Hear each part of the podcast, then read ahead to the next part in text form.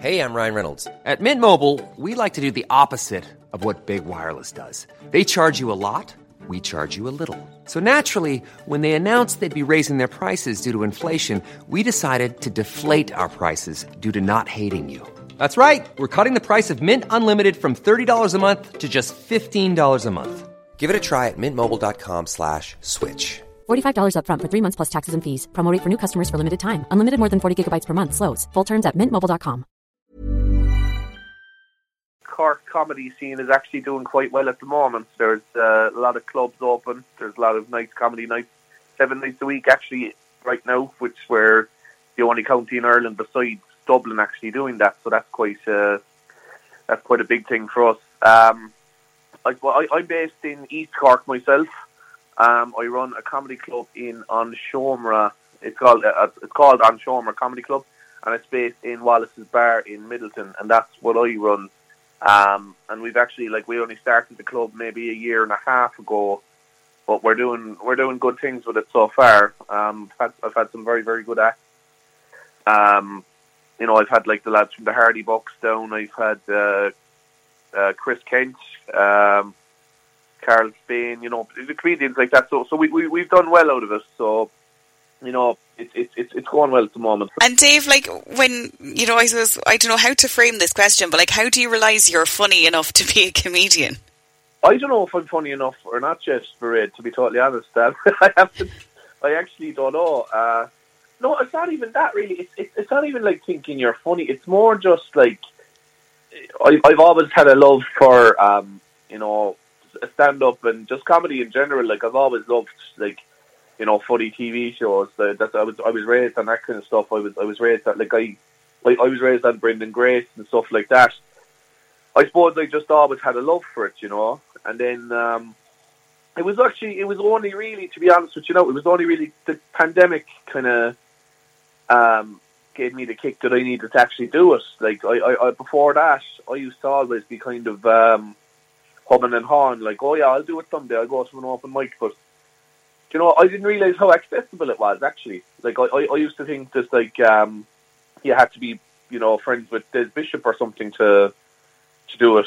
do you know that kind of way? Like I, I, I genuinely didn't know that there was so many opportunities. Well, there, even when I started, there wasn't as many opportunities as there is now. Like you know, there, if you want to do comedy, now like I'm always saying to people, if you want to do stand up, like you'll get five minutes in any of the clubs in Cork. Like you know, well not any of the clubs, but a lot, a lot of the clubs in Cork will give you five minutes to do uh, like open mic stuff. You know what I mean? Like try out material stuff like that. You know. That's brilliant. And you were over in Edinburgh at the Edinburgh Fringe Festival, a very popular festival. Tell me about that and, and how you came to being there.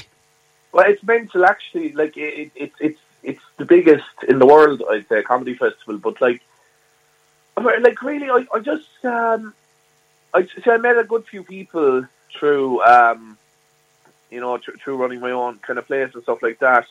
I just had a few contacts and stuff like that that, that were running their own kind of uh, shows and stuff like that. So literally, when I went over there, I just immediately started, you know, begging people for to like get me on this show, get me on that show, and all that. But I ended up doing a lot more than I thought I was going to do over there. You know, like it's um, it's it's it's I can't even explain. It's it's so good. Like every show is so packed because like Edinburgh is a city that, that it, it's supposed to only hold four hundred and you know four hundred thousand people that kind of way.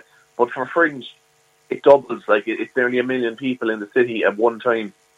So like nearly every show you go to, it's like jointed.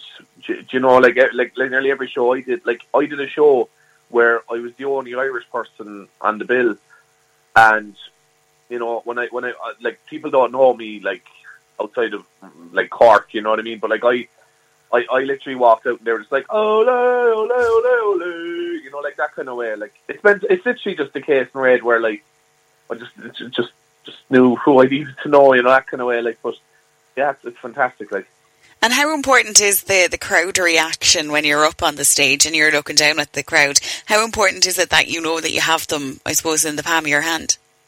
Ah, well, like you need them to laugh at the very least it's kind of it's kind of tough. Like it's kind of hard to gauge audiences sometimes. Like I do gigs where like um, you might have you might have a, a, a big crowd. Like like a big crowd doesn't necessarily mean it's a good crowd. Like you could have, like it's kind of not like saying music. Like like if you if you if you've ever played music, like you could have a big room and that that's fantastic. Like when musicians see a big room, they're like brilliant. This is going to be unreal. Like I can, you know, everybody's going to be on great in great form. It's going to be class. With comedy, it's kind of different because you could have a big room, but if that, if that big room isn't in the mood for laughing, or if, if somebody else derails it or something, it's not as easy. Like the attention has to be on you at all times. Otherwise, the entertainment isn't going. You know what I mean?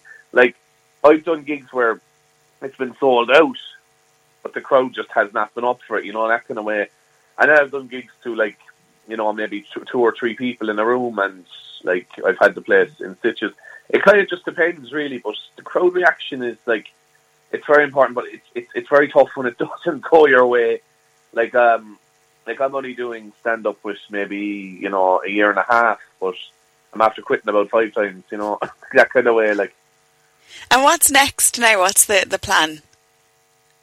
Ah, well, I keep going. Like, I, I suppose I'll give it a go. Like, you don't know. I, I keep going with just like, um, uh, you know, like I do want to.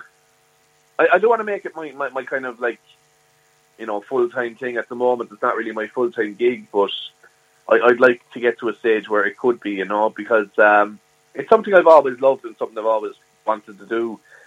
Um, you know, as, as I said during during the lockdown, I, I started doing um, podcasts and uh, you know, um, you know, TikTok stuff like that, and that was kind of good because it pushed me. And then and then when it came to actually going on stage, I had to I had to go for it. But I suppose really it's just. Um, I suppose the plan is that, yeah, I'd, I'd love to make it a full time thing, and you know, look, I, will just, I'll have to keep going for that. Like, you know, there's there's good opportunities at the moment. Anyway, yeah, definitely. That's brilliant. And I know at uh, the Fringe Festival over in Edinburgh, there was some one-liners, and there's always a, a winning one-liner. So I think I saw this year's one was something about a zookeeper. Did you see that one? Oh, I, I saw something about that. Yeah. Do you but, have uh, any one-liners that you'd like to share? On the spot. Um, no pressure. um, do you know what? I always do this, uh, and, and I don't know if this would be a good joke or not, but it's a super joke. But it was told to me by someone before. Um, I, I, I always say it. So, do you know crime on multi-story car parks, Mairead? Um, I, I, I don't like it because I think it's wrong on so many levels. Um, you know, that's that's usually what I go for. Like, cause, because you get that a lot. Like, if you're doing a show, people for some reason, like a comedian is the only kind of job where, like, um, like you you you're you're you're, you're a radio presenter, right? People like people don't come up to you and they're like, "Oh, what do you do for a living? You're a radio presenter." People don't be like, "Okay, tell me the news now." You know, like people don't do that. Like, whereas with me, people do that. They're always like, "Oh, tell me a joke then," you know, and, and I always tell them a really bad joke like that. oh, brilliant. Dave, thank you so much for your time. It's been a pleasure talking to you. Uh, and best so of luck with everything in the future. Lovely stuff. Thanks, Maria. Thanks, thanks a million.